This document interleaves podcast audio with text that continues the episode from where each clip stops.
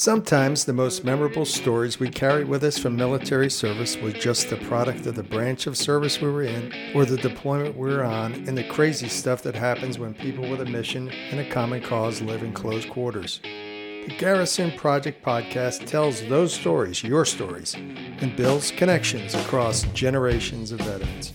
The Garrison Project, veterans connecting with veterans through the power of storytelling. And now your host, Dan Ettinger, co founder of the Garrison Project.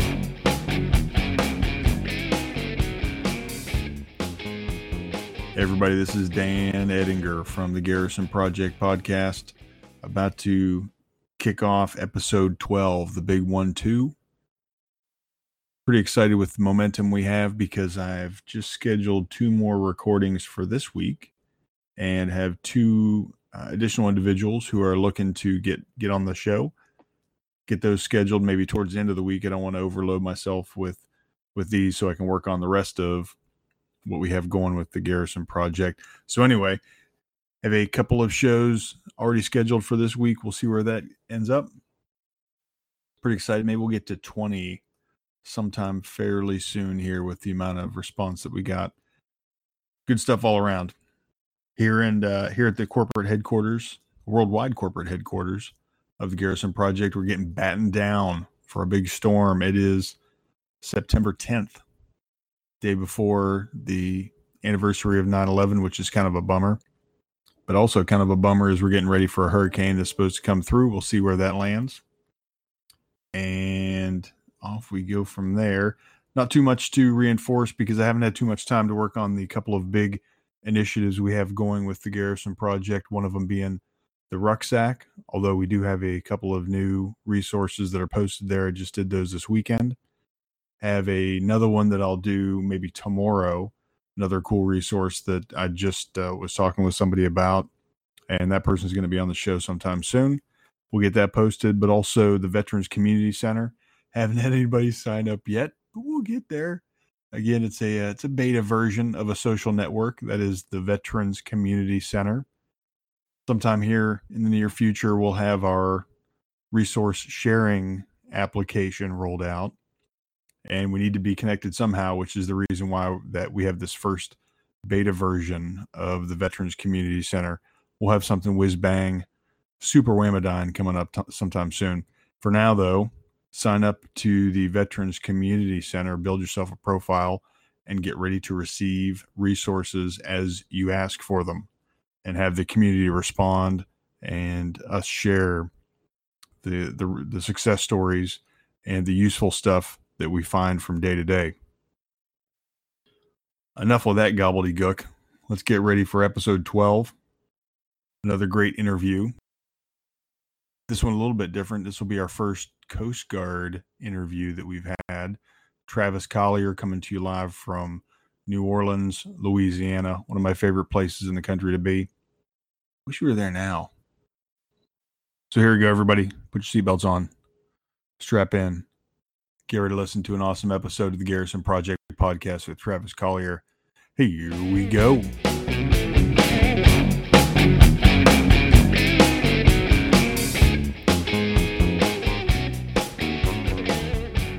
Hey, everybody, this is Dan Ettinger with the Garrison Project coming to you live and in person from Cary, North Carolina, worldwide headquarters of the Garrison Project. This is the Garrison Project podcast with yet another fantastic interview. It is the evening of 7 September, uh, and we're joined here by uh, Travis Collier, uh, U.S. Coast Guard, still active duty, but uh, we connected a couple of years ago. Travis has done some stuff in the in the transition veterans transition space. It was really interesting, and and he and I talked, and I was bouncing back and forth to New Orleans, which is where Travis is at. Really pleased to have him on the show. Travis, welcome to the show. Great to have you here. Dan, again, thank you for the opportunity. I really appreciate the chance to talk. Yep, a- absolutely.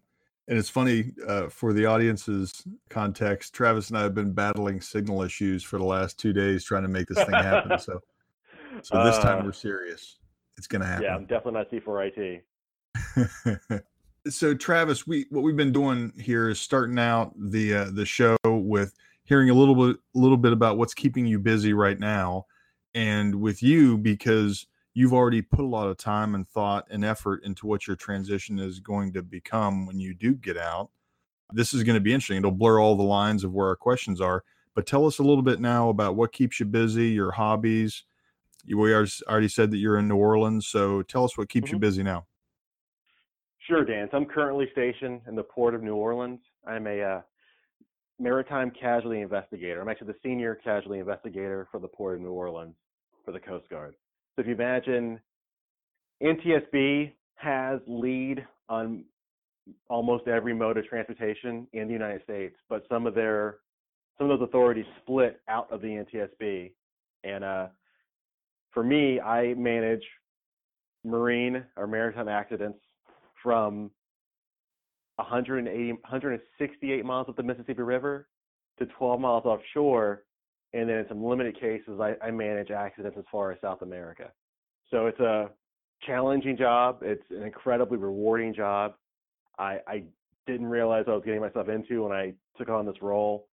Um, I'm learning as I go along. I lead a team of 10 other investigators in doing that workload, and it's it's fun. Uh, we handle about five to seven percent of the entire Coast Guard's investigative caseload, so there's never a dull moment. Um, last night, I had a deep draft vessel, a 45 foot draft, 700 foot bulker ground in the Mississippi River. I had a couple of barges, loose propulsion, um, and a passenger injury on a on a ship coming back in from doing their cruise in the Gulf of Mexico, and that's just one other, day.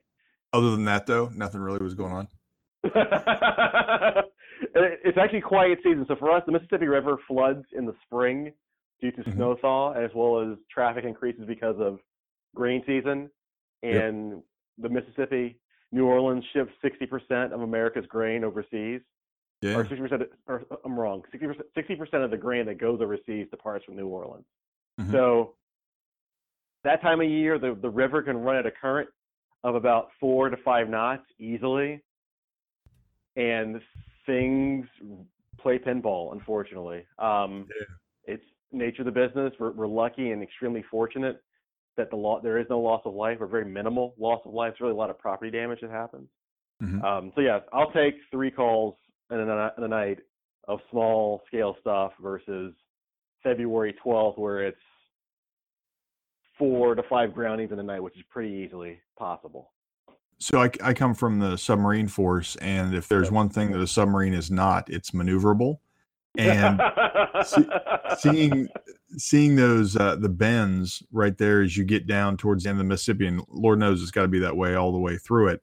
But trying to make barges get around those bends, I can't even imagine. It was, uh, it, I, I white knuckled it all the time trying to in maneuvering the ship. So I can only imagine what a barge is like. Well, I mean, especially right now, there aren't barge restrictions. So we do put barge restrictions in place for high water, what we call high water, and when the current's really bad. Um, and there culturally have been horsepower requirements to maneuver in the Mississippi, somewhere mm-hmm. between 230 horses to 250 horses, either per tow or per barge and tow or per length of barge and tow. So the rules are, are there to make it manageable. And the, you know, the, the tugs that are operating today are, are extremely powerful, extremely maneuverable. You're seeing Z drives on tugs. You're seeing triple engines on tugs. You're seeing a lot. You're seeing thrusters. You're yeah. seeing a lot of different stuff to make it happen, to make the river do what the river needs to do. But yeah, it's a it's a whole world. It's a whole operation, whole maritime operation that I think the coastal sailors don't experience or, or understand or mm-hmm. sometimes give the credit to. And it's really interesting to see the mix of that here in New Orleans.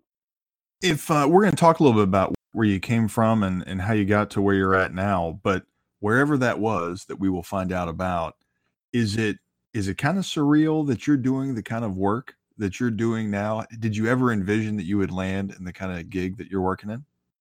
Uh, absolutely not. I uh, I actually got passed over for lieutenant 14 years ago, and uh-huh. I thought I was on my way out. I, I thought I was gonna do five and dive, and when I did make lieutenant the second time around, I was extraordinarily humbled, and I had no idea where I would go in my career. Uh, one leadership principle I always say in the uniform, and it kind of works out of the uniform too, is I say every five years the game changes. So when I did make lieutenant mm-hmm. in 2006, the orientation of the service then was towards port security.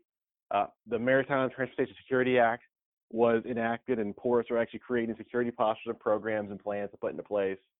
Um, the Coast Guard reorganized under then Commandant Admiral Allen to unify its uh, operational ashore structure under a pair of 06s versus sometimes three or four 06s in the same geographic region. That was huge. Mm-hmm. Um, no, I had no idea I would be doing this job. I had no idea I would come to New Orleans when I was state when I was tra- when I transferred to Texas in 06. I kind of wanted to avoid New Orleans because there was this mystique that post Katrina, I didn't want to be here. I didn't think it would be a good place to promote from. I didn't think it was career viable. Um, and I am now on the complete opposite end of that spectrum. I, I wish I'd come to New Orleans 10 years ago. I, I wish I had more of a chance to stay here. I actually extended here for a fourth year into my current position because I didn't want to leave. Yeah. Um, the city grows on you, and the Coast Guard's unique in that we really do take on the color or the flavor of the community with which we are stationed with because we regulate and enforce laws in the same community we live in. We don't. For us, there's no away game. There's no deployment. Everything is at home, and mm-hmm the Coast Guard has a float in the Mardi Gras parade, so I got the ride in that for two years. That's kind of unique. Good lord. um, there's a Navy float too. So the Navy float's like a smaller scale Constitution. So they made a Constitution. Oh yeah, it's hilarious. it's actually a pretty well done float. Um, the Coast Guard floats a small boat that has a. Sometimes it has a helo on it. Sometimes it doesn't. Depends if the helo stays on or not. But I mean, where else could you go to do that besides New Orleans? Where else could you go and see and experience the history of how the river both unified and fed America for the last 240 years. I mean, there's no place else like it. So I'm, I'm glad I'm here. Um, I didn't, I never thought I would be here, but I, am truly glad and humbled to be here and wish I could stay longer. Yeah, I, I got a kick out of, and it was when we first started talking. I was uh, in the the job I was doing. I was making a bunch of trips back and forth to New Orleans, and I'd only been there once before. I made that series of trips, and, and I love it.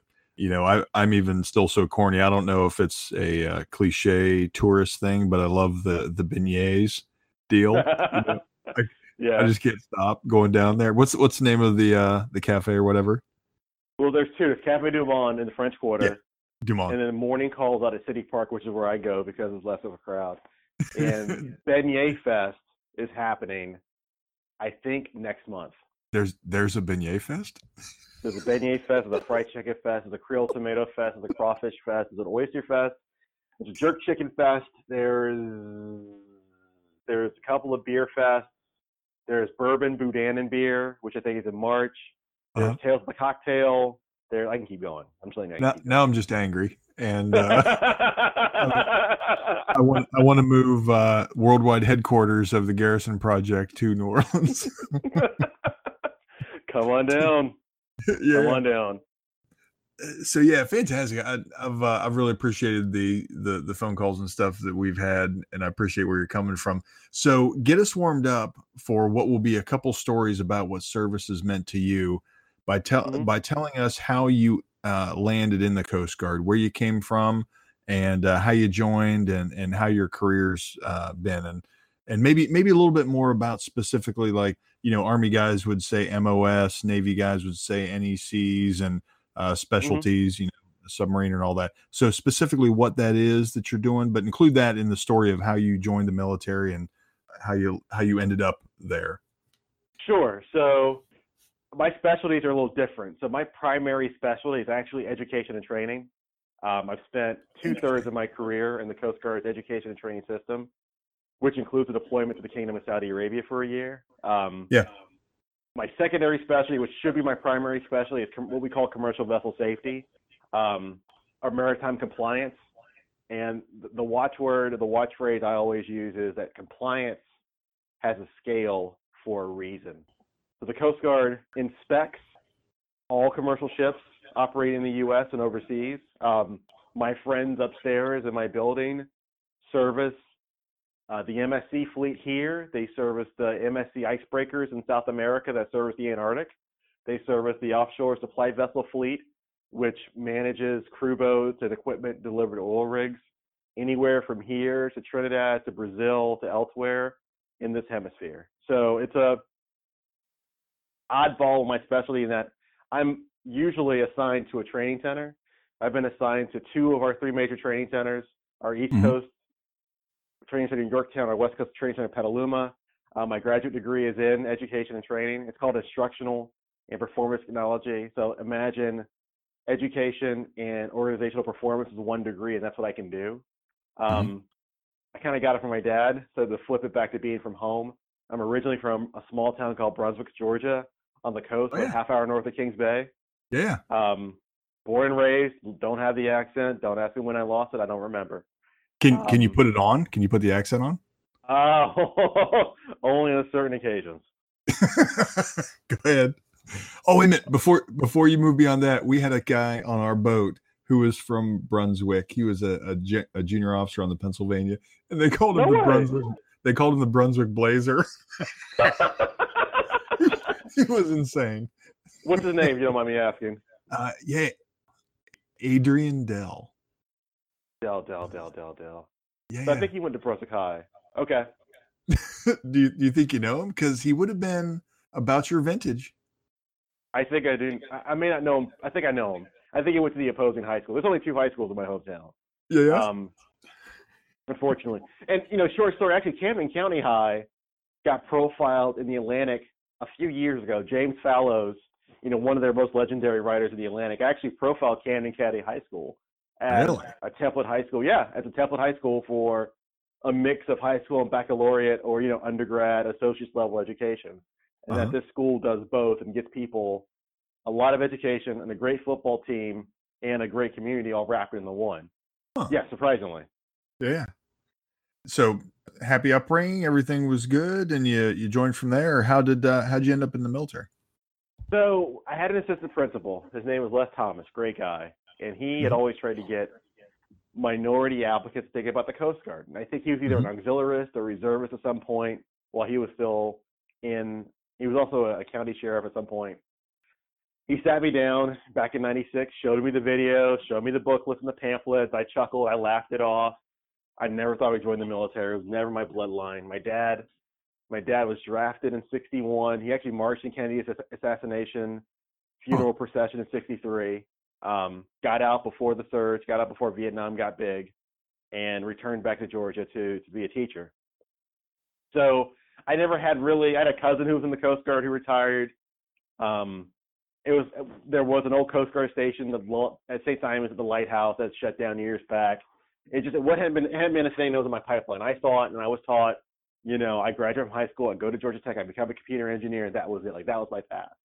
And Mr. Thomas said, no, you know, try, have you thought about a service academy? No, I haven't. Well, look at this video. Look at that video. Um, look at the uniforms. Look at the culture. The Coast Guard is a life-saving service. You don't go into combat.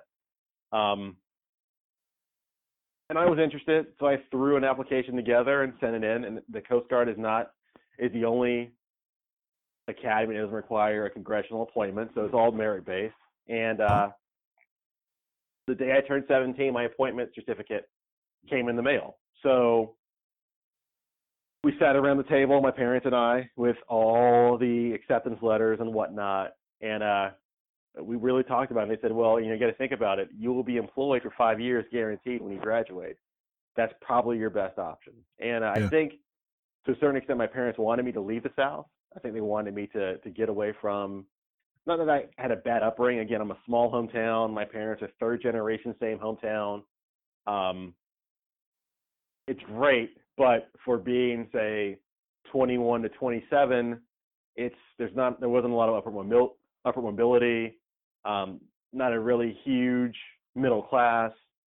So for them, they thought going to the academy, having a guaranteed employment, and being able to see the world and see America would be the best opportunity I had to broaden myself. So yeah.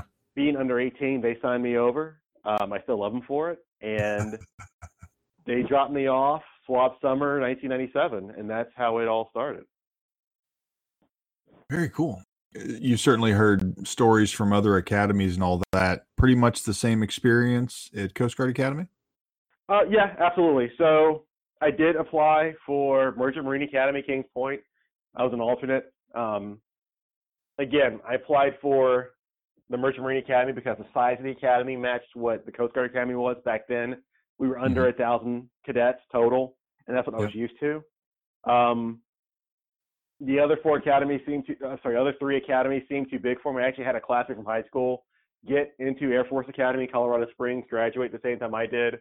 Uh, he went to be a lawyer and recently got out. I have a second cousin who is a Annapolis grad, class of 15, football player, and went Marine, and now stationed at Pendleton, who came out to visit me a little while ago. So there's some Navy in the family. Don't get me wrong. Um, but they're pretty similar. I mean, you start off, you do your indoctrination summer. That's six weeks. For us, we go sail on the Eagle, the tall ship Eagle, which is an experience all into itself. Yep. Um, you start your freshman year, you take your 20 credit hours, you fail out your first semester, you go back home crying and hope you they let you stay out for a second semester, and you go from there. Um, Check. check check all. I had a one two four my first semester at the academy. Good lord. Hey, and uh, I, they let me stay, so which means there were others who were better and worse than me. Very nice. Okay.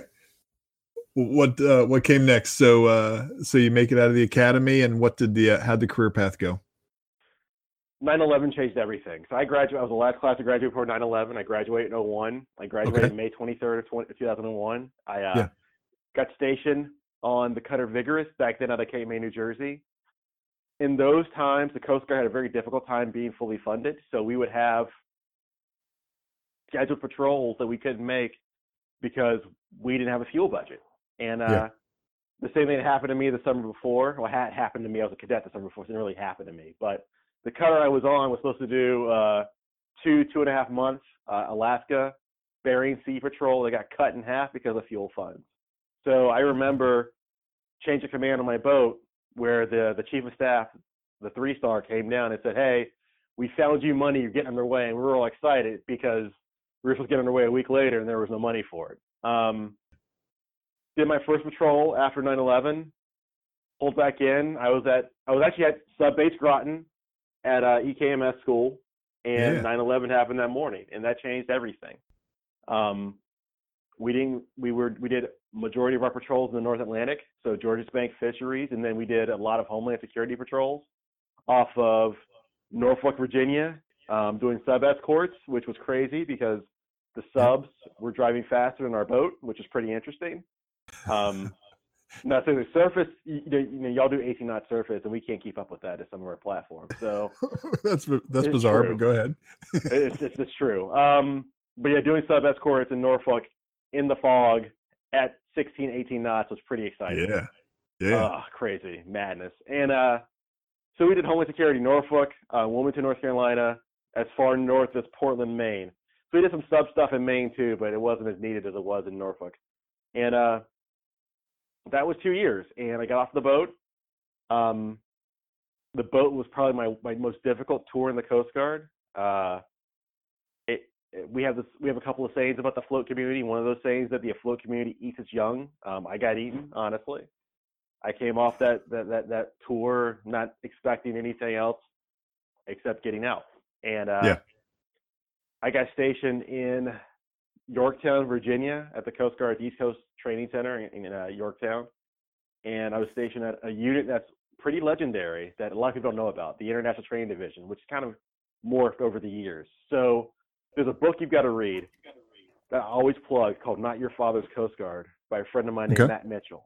And Matt profiled our source country interdiction mission for about 20 years. So we would send coasties in green camis to South America to blow up drug labs. That was that was their sole mission. They would go to four or five countries in Central and South America. They would liaise with the locals, and they would go out to the jungle to blow up drug labs because the, the theory at the time was if you could stop the production before it got to the interdiction zone, you would be more effective and successful. So I didn't do that. Um, I went to that unit, and that was the year it all spun down and closed up.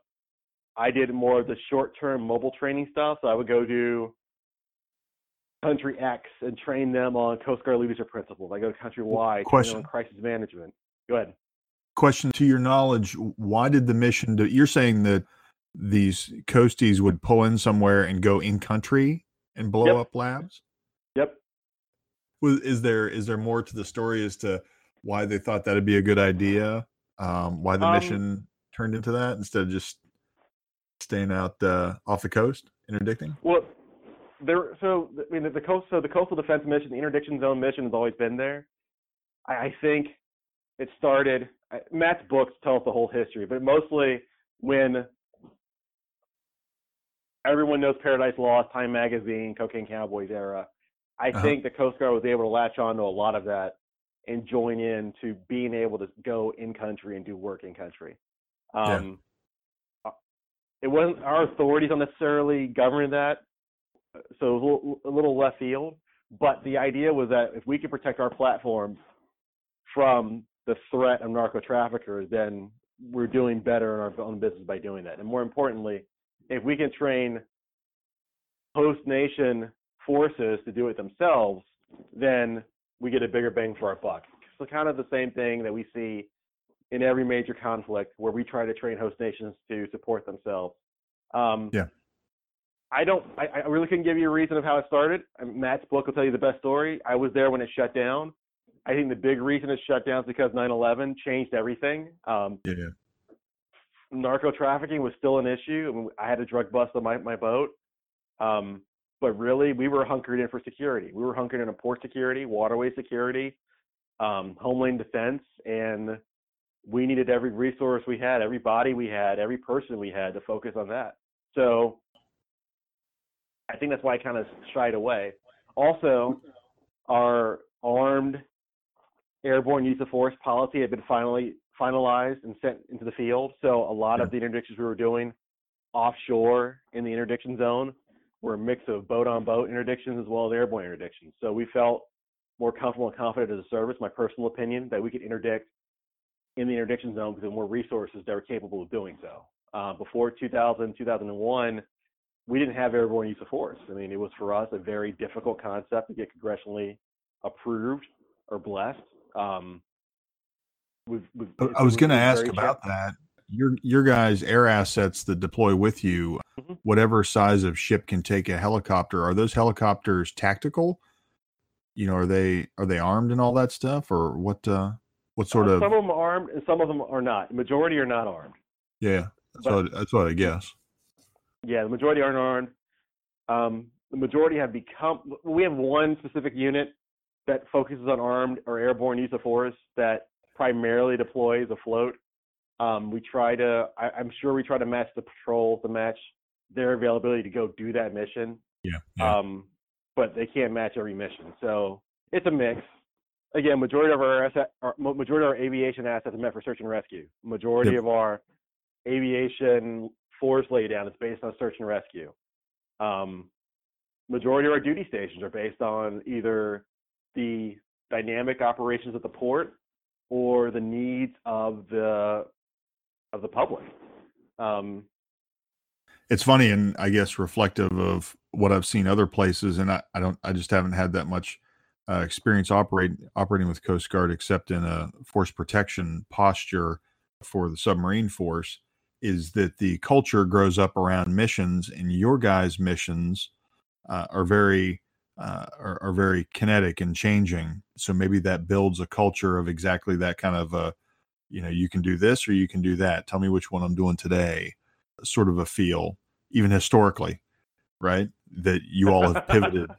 you know, the force has pivoted a number of times in a pretty, uh, pretty short period of time, right?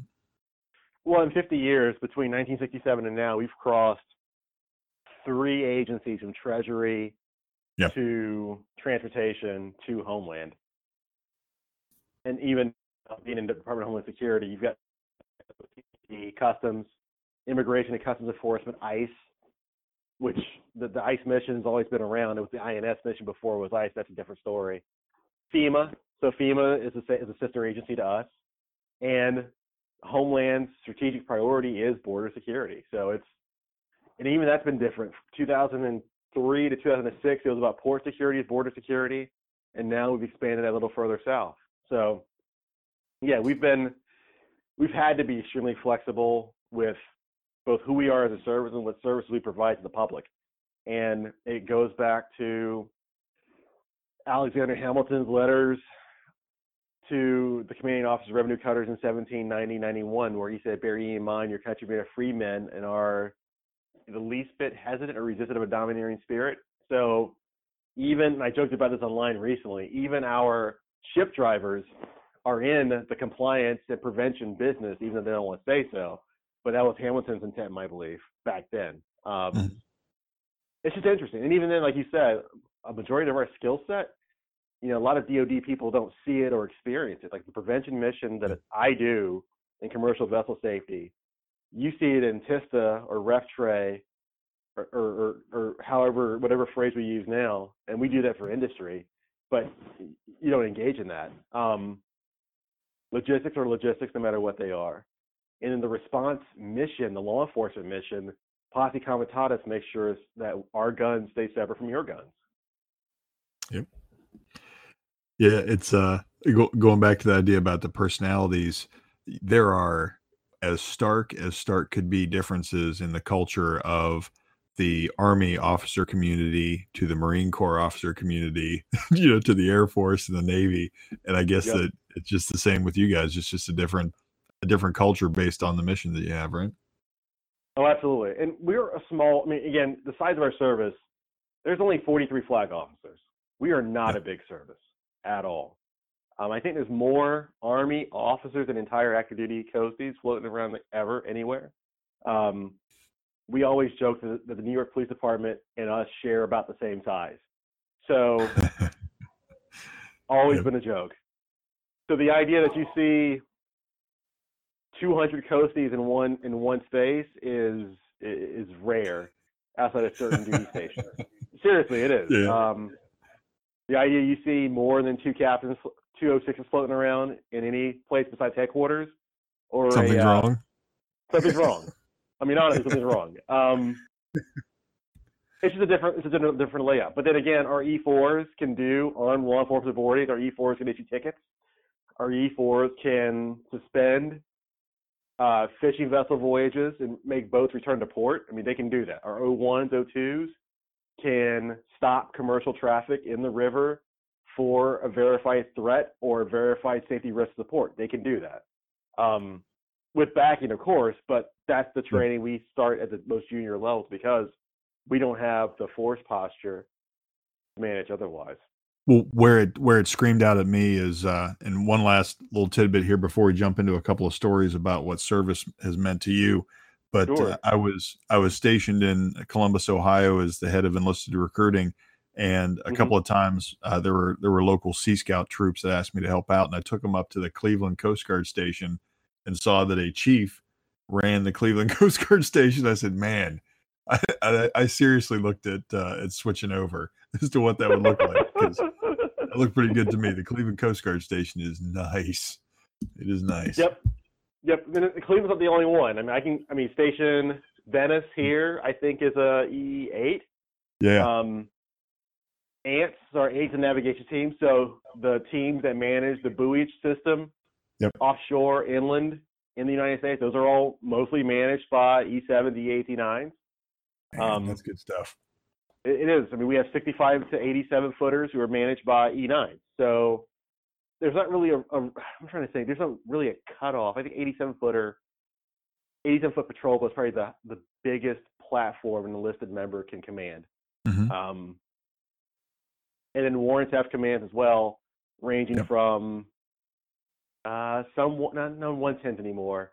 Primarily FRCs and 140 footer black black hull or buoy tending uh, boats. Um, but yeah, for the boats that make community, you know, command ashore and afloat is the highest call, and that starts at E7. Man, that's good stuff. That is good stuff. Yeah.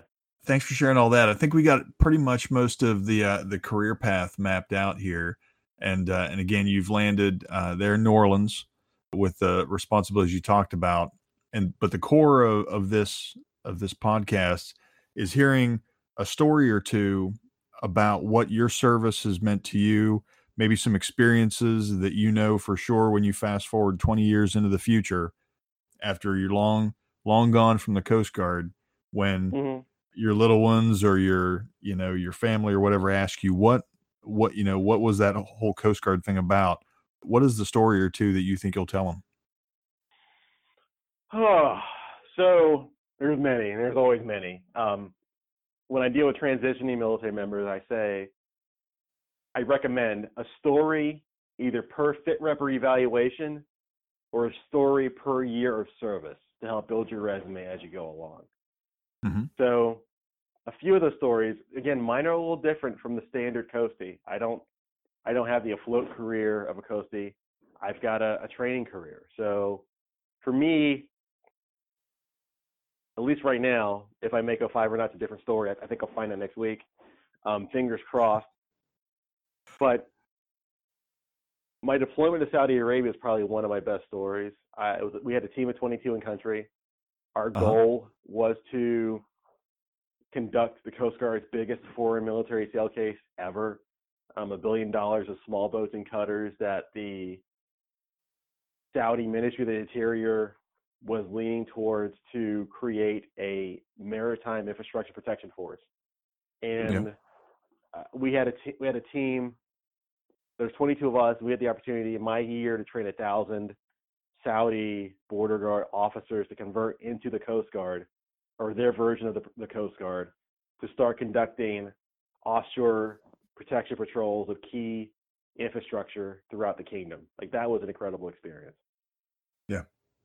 Um, Coasties hadn't really been in country since Desert Storm, so for for us to be there and set that footprint and also work with the other Homeland Security agencies as well was just phenomenal. Um, the political things happened and the program's kind of dying down, but the chance to see us make a Coast Guard happen in another country and be on the ground floor of doing that, you can't beat that. I can't.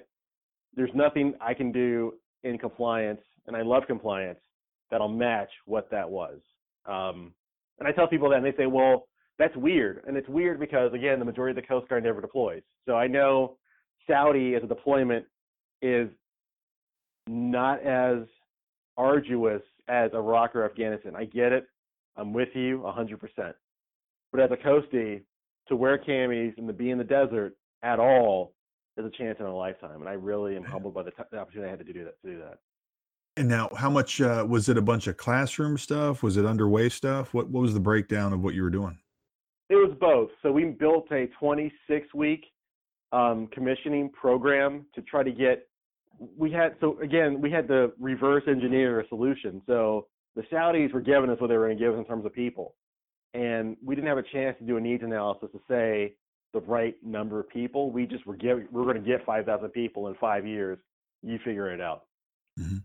So we had to take uh, new um, new privates up to 06 level commanding officers and mold groups together to be units that would operate kind of a mix up what we would say a boat station and a Yeah. mix of that and a maritime safety security team. So a mix of advanced law enforcement deployment and have them roll out in time to meet the production schedule for the boats that they were supposed to buy.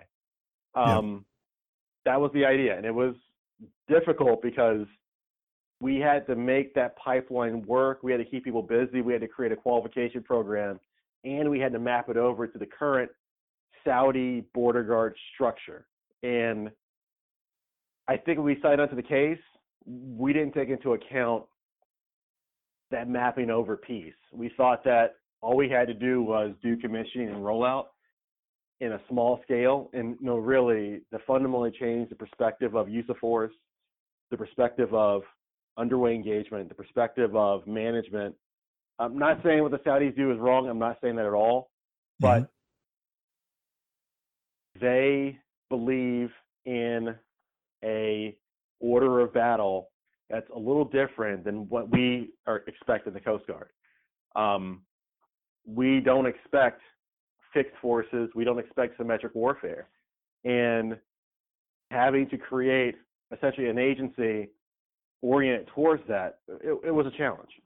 Um, Yeah, and more imagine. importantly, oh yeah, and then more importantly, imagine trying to take soldiers and make them sailors.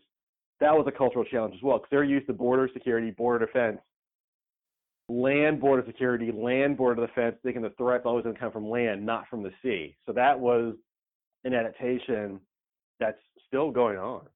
I was going to ask if you had to do uh, boatsmanship training. I don't know if you call it boatsmanship or seamanship, uh, but small boat, small, Small boat training, coxswain training, um, tactical coxswain training. I don't think we got as far as pursuit coxswain. So for us, for us in the Coast Guard, coxswain, tact coxswain, and pursuit coxswain are very specific qualifications. Um, Uh-huh. To be a pursuit coxswain takes about six years of boat driving, small boat driving, and we were trying to make that possible in two. Yeah. Um, but again, the nature of threat, they don't necessarily do a lot of the patrol, a lot of the standard, what we call ports, waterways, coastal security patrols. They don't do the standard maritime domain awareness patrols. For them, when they go out, their 80% is to go out to respond to a threat. So Sure. There is an opportunity to maybe reduce that qualification timeline because they know when they're moving out, they're moving out, safety's off. Um, whereas for us, the 80% of what we do is the low level, you know, awareness, engagement work so we can learn the AOR. We live in the AOR, we operate in the AOR.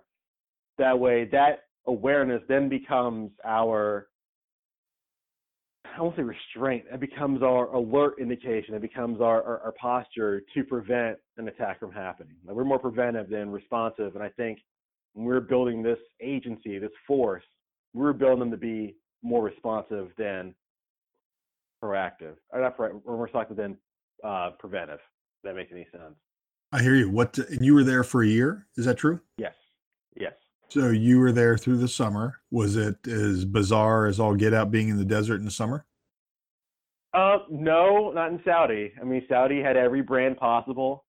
There was a Krispy Kreme in Saudi, um, a couple Yeah. of them. Uh, Yeah. uh, we, we we used Ramadan as our way to to, to do team, team change out. Uh-huh. Um, and really, after you, after we were there about four to six months, our team, we really started receiving the hospitality of our Saudi counterparts. And That's what really made it hard to leave, was that they would give you the shove it back if they could.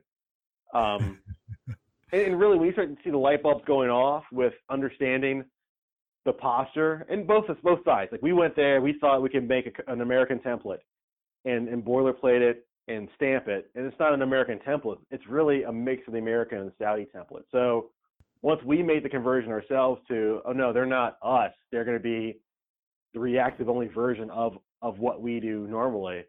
Yeah. Um, that was interesting. And also, you got to remember, they're not protecting the entire port. They're protecting desalination plants, refineries, terminals. They're protecting specific pieces of the port. And that was that's just something that we as coasties aren't used to. We're used to an AOR goes from Point Carrabelle to the Mississippi border. An AOR covers 30 to 40 miles of river lane. An AOR covers this broad, sweeping range. Um, and also in Saudi, there wasn't as much civilian interaction with our force. It was because the civilian side was mostly Ministry of Petroleum, so that crossing that bar was very difficult. Whereas with us, we do at the Coast Guard regulate a lot of the terminal side operations that we would plug into in case of an event. You know, we re- regulate refinery terminals, we regulate liquefied gas terminals, cruise terminals. Uh, we review the security plans for those facilities. Um, we also regulate the waterway, and we also provide the response posture, response forces in case of a, of a threat or a case of increased risk. So we're kind of more comprehensive, where they were going to be more scalpel in their approach, their strategy, and their tactics. So it was different. The desert in the summer, you get used to it. Um, Sure do. you used to Yeah. waking up and walking outside and it's 100 degrees. I mean, you get used to it. It's What- weird what when you get about- used to it. What about getting underway in the Gulf with the the oil drilling rigs and all that kind of stuff at night? Pretty surreal. Um, we didn't get underway at night, so Really? we we, we didn't. Um, we were scaling our training to keep it daylight only because we didn't Uh-huh. want to introduce the risk at night too soon. Okay. So we Very didn't cool. do And- a lot of night. We did a lot of twilight, uh, both AM and PM. Um, and we also had to work around the prayer schedule as well to be respectful of, the, of, of our counterparts. but there was not a lot of night ops because we really wanted to establish sailor proficiency in daytime and then go towards night. So I think the year after me, when units started rolling out up and down the coast, they went out a lot at night to do uh, what we would call RFO, like what you call TISTA. Like we made it a TISTA requirement to be be competent at night, not necessarily a commissioning requirement. Excellent stuff, and yeah, a, uh, an experience like that, yeah, in a, in a career like yours, has has obviously got to jump off the page to you. What about when you were speaking earlier? talking about assigned to a ship that was patrolling up around the was it the George's Banks George's where Bank, they do where the the fishing grounds right what's what's the goofy book the uh, Uh, the ship that went down So it's Sebastian Junger's book. It's Yeah. uh, Perfect Storm. Yeah. Um, Junger actually came. So we were we actually read Perfect Storm when it came out, and Junger spoke at the Academy when it came out with there you go back then some of the air crew and some of the some of the ships Yacona I think was the cutter. Um, some of those crews were still on active duty back then, and they all came and told their story about the uh, Andrea Gail and the storm and what happened, and it's incredible. Um, so yeah, our freshman year we read The Perfect Storm as as nonfiction for our freshman class. They changed yeah the curriculum to make sure we read The Perfect Storm. things not to do Uh, not necessarily things not to do, but there used to be a phrase in the Coast Guard about how you didn't, how you had to go out, but you didn't have to come back, and it's a throwaway phrase. It's it's a little joke and a jibe, but the, the theory was that if you're going out to save a life, you risking your life to save that life is more important than you yourself coming back sometimes Mhm. and that's gone away in the last 20 years, obviously. Um, we talk now about we used to talk about warranted risk and unwarranted risk, but that that that phrase has kind of gone away too. Um, we've become more of a posture of really being clear about risk and not going out if the risk isn't there or not worth it. Yeah. And I, it's, it's a heroic story, um, but I could see the Coast Guard of that time. I mean, if you look at our surfman mission on the West Coast, like they routinely go out offshore in a platform that is meant to roll over and right itself to go save lives. Yeah. Um, some of that mission is still there. If you look at our our Alaska mission, especially in aviation, uh, that mission is still there. I mean, those the, they're running the Alaska crewed fishing vessels are running when the season's open for the two or three months the season's open, and they got to make as much as they can while they can. We have to be able to support that. So it's a lesson learned. I think more situational awareness and necessarily what not to do. Mhm. Um, ideally, you have the ability now to see, predict weather, but rogue things happen, and you have to trust experience. You have to trust people. And you have to trust that they're prepared for the extreme and can respond to the extreme and return home. Um, but yeah, George's Bank, it would get dicey. I mean, eight to ten easily. Uh, the winter was really difficult because it would always fall again in the winter. So if you're running the canal, C and D Canal, or if you're running Boston Harbor or Boston Ship Channel, going to Boston, and you've got 100 yards of visibility and a right whale shows up 200 yards in front of you, you got to stop your boat, you don't hit the right whale, like stuff like that happens. yeah Um, fishing vessels that are they're, they're potting are always out there. You never know where they are sometimes, so you got to make sure you keep aware from them. Yeah, what they're um, dragging right Absolutely, where they're dragging, where they're picking up, and they're putting down.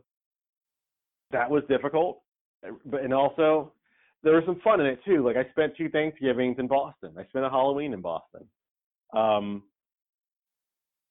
we did the New York Marathon in 2001, and that was pretty cool to see the New York Marathon. Never have seen it before, and to be a thousand yards away from the Verrazano Bridge, watching the runners go across for the very first time. Like that was pretty cool. That's There was pretty some cool. fun stuff. yeah, That was pretty cool. Um, well well tell me this we're about to shift over into what you are most passionate about now so just take the the 35,000 foot view or whatever you want to call it mhm. and how, how many active or how much were you at years wise in your career how many more years you're 17. spending in 17 you said yeah. okay so 17 years in the service how do you sum it up uh, with respect to the gravity of it in your life or the or, or what you've taken away how would you sum it up if you're able to you don't have to be poetic if you don't want to the, the service has been my life. And now I'm trying to figure out what my life is of service. I hear you. And so that's the perfect segue into tell us what you're most passionate about now and what parallels you draw. And for you, I think it's going to be pretty pretty easy and pretty direct. Tell tell us about the stuff you're passionate about now and draw me some parallels to the the 17 years of service you've put in. I uh, honestly am passionate about getting out. I'll be honest with you. I know that most of my career is behind me. I know that I have to retool myself for life after the uniform. And now, really going to Saudi forward, I've really been trying to figure out who I am without the uniform. To go back to the service component, a phrase I often use is service is who we are, not what we do. And I'm trying to figure out now who do I best serve? How do I best serve them regardless of the uniform? And that's kind of what's come through in my current work. Um, I wrote my second book, Command Your Transition. It's been two years, and I wrote it mm-hmm.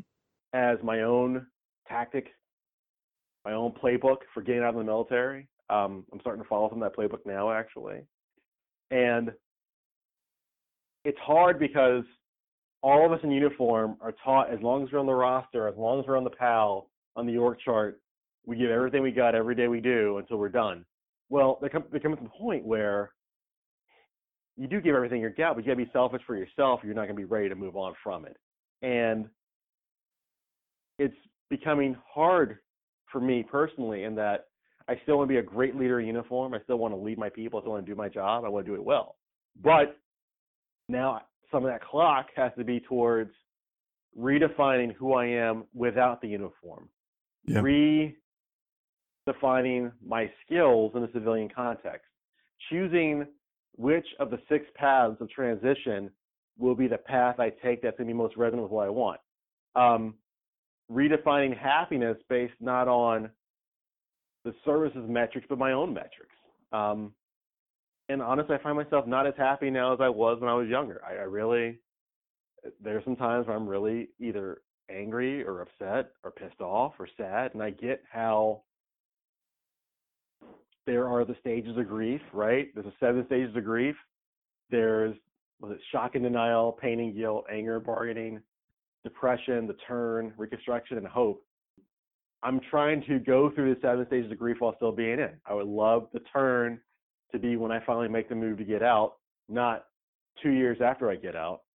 Um, I want to move the conversation transition from being the conversation you have at the end of your service commitment to early day one, day two, your service commitment. Everyone's got to start thinking about it now. Um, we are the competition, like we are the talent, and the talent should have the ownership of where we go or don't go. And I think the military instilled in itself the same, I won't say entitlement society, but entitlement structure that the New Deal instilled into civilian service, especially after World War II, um, especially after yeah after World War II and Vietnam. We, we we've created this structure where the service takes care of you. If you take care of it, it will take care of you afterwards. And I think we're starting to pull back the throttle from that, as we should. I mean, the budget's the budget for a reason, and the more we pull back from that, the more you see a lot of the frustration because people haven't put the work in in the beginning.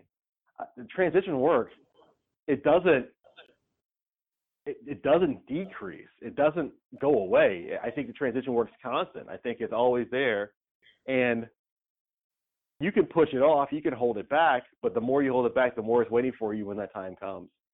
So when we talk about the resume story, when we talk about building a network, when we talk about what you're doing here, building a platform in your story of service, you know, this is the stuff that now we all have to start doing while we're still in um, one of my high school classmates, great friend of mine, um, we talked about transitioning too. I got to be his presiding official at his retirement last year in Charleston, and mm-hmm.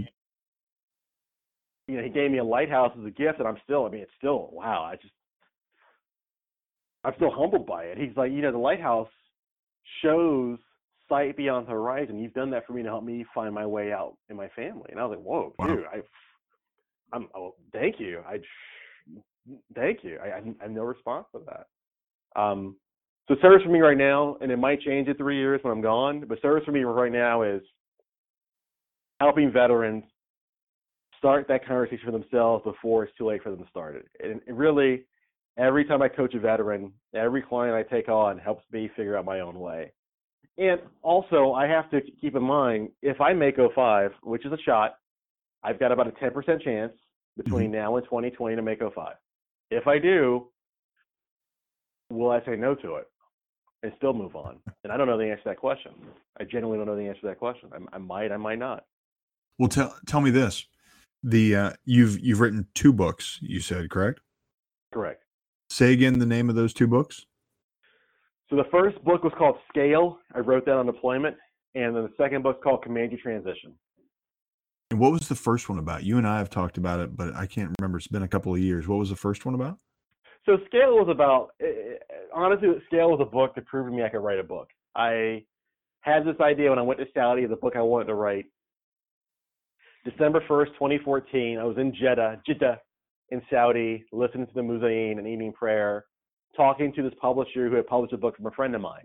And I gave her the idea and what I thought it was going to be about. And it was going to be this whole Seth Godin thing and this, that, and the third. And she goes, You know, no one's going to read that. And I'm like, Excuse me? Just no one's going to read that. Now, she's more profanity. I'm not going to use it for this podcast. And uh, I was like, What do you mean? She goes, Who's that book for? And I'm like, I think it's for. She said, No, if you don't know who it's for, no one's going to read it.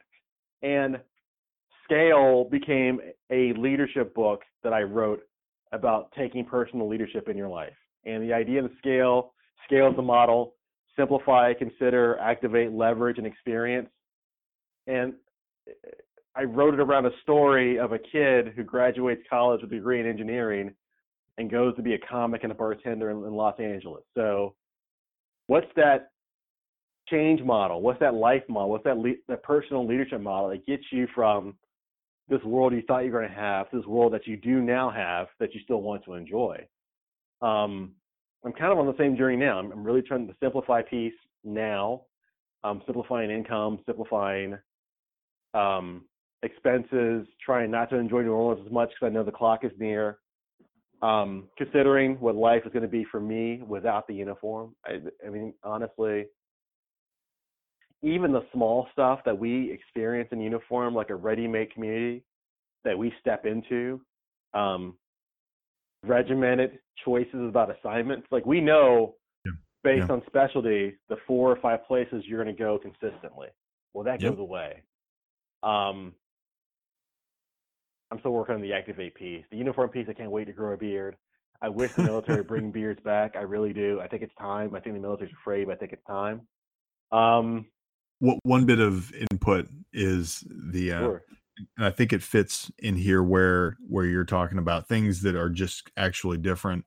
In uh, it, it occurred to me a couple of years ago is when when you're in the military when when I walked into a room in uniform, everyone there knew everything about me. Right, an introduction mm-hmm. actually probably didn't need to get made for 95 percent of my career and what mm-hmm. I was, and that never ever happens anywhere else uh, because you literally wear what you are on you at the time, right? And uh, and I think that that is a prime contributor to this feeling of community that so many veterans feel and speak to missing is I don't have to introduce myself to you because you know mm-hmm. exactly mm-hmm. what I am from the 2nd mm-hmm. I walk in the room, right? Mm-hmm. Uh, so, so the that is among the things that you do just simply do not have when you step out of uniform and you won't have them again and it's uh definitely takes adjustment. I uh i posted on facebook i finally got my ribbons mounted finally 17 years finally got my ribbons mounted together. Okay. and uh i get about 100 likes so i get about uh, let me think 1900 100 i get about a 10 8 to 10 percent return on likes right yeah. It's metrics. I, I track metrics. I'm starting into marketing now. And uh, come to find I got a new medal already because of the hurricanes last year. So now I got to re-rack my ribbons. But you're right. I mean, you always military members have the sniff test. You walk in, all right, I know who that is. I know what they look like. I know who they are. Now try this. I'm an academy grad. I'm a ring knocker. I've been a ring knocker for 17 years. My friends are sitting in front of the O6 board right now. My friends are in command of major units right now. Like now, try me being able to call up half a dozen 06s, about 100 05s, and all my classmates and say, hey, I got a problem, versus being Travis, where the ring doesn't matter, trying to start over in Silicon Valley. It's it's a gut punch. It genuinely Yeah. is a gut punch. And not, not even that. I, I know about 29 who can always mentor and counsel me when I go rogue. Like that that goes away too. And it's, it's a gut punch when you you and I, I, California broke me at this really. When you go to Dolores Park in the Mission in in San Francisco, and a homeless guy and a multimillionaire are both wearing the same hoodie, and you can't tell who is who. That Yep. cracked me. That straight up cracked me. I hear you. And we're uh, we're getting close to the end of the uh, the podcast here. So to to bring all that home from from what I've heard and what I hear in your voice as you're speaking to it, and I'm I'm kind of looking at my my bare bones or my uh, my skeleton script that I have here is how it goes. I'd written in there at some point in time what makes your your blood pressure go up. What feels to me Mhm. and your what it feels to me like what you're saying is you've got this transition coming up whether you like it or not. Certainly there could be a wild card to make an 05, but hmm you are staring down the barrel of the actual transition that you've been now thinking about for some number of years and gone so far as to write a book about it.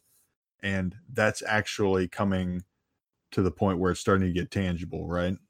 Yep, absolutely. What could this community do or feedback to you to help? Is there is there something that you're trying to find out where you're at right now? Is there anything we can do to help?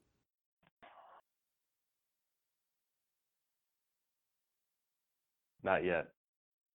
I was I was about to ask if I'd lost you, but I was thinking Not this is either this is either the deepest moment ever on the Garrison Project podcast, or I lost you. Not yet. Um, you know, we both read Seth Godin. So again, Seth Godin's advice for authors is kind of my my guiding my guiding line. The idea that you spend three years to work on your platform before you call in your platform for help. Right now, no, I'm Yeah. not. I- We talked about post-military dreams. One of my dreams is to get a tricked out Ford Explorer, spend two years and visit all 50 states on a book tour. Um, Yeah, I don't know what the book's going to be about yet. I know it's in my head. I know I got to get out of my head, my heart. Uh, my friend Angel Jones from Trinidad just did Mhm. this for his podcast. He did 300, I think, interviews across the country in the last two months, which is pretty awesome. So I know it's doable. And I think for the country I served, not knowing who this country is, I've never been in the middle 20, 25 states of America, Yeah. I, I'd like to do that, check it out myself.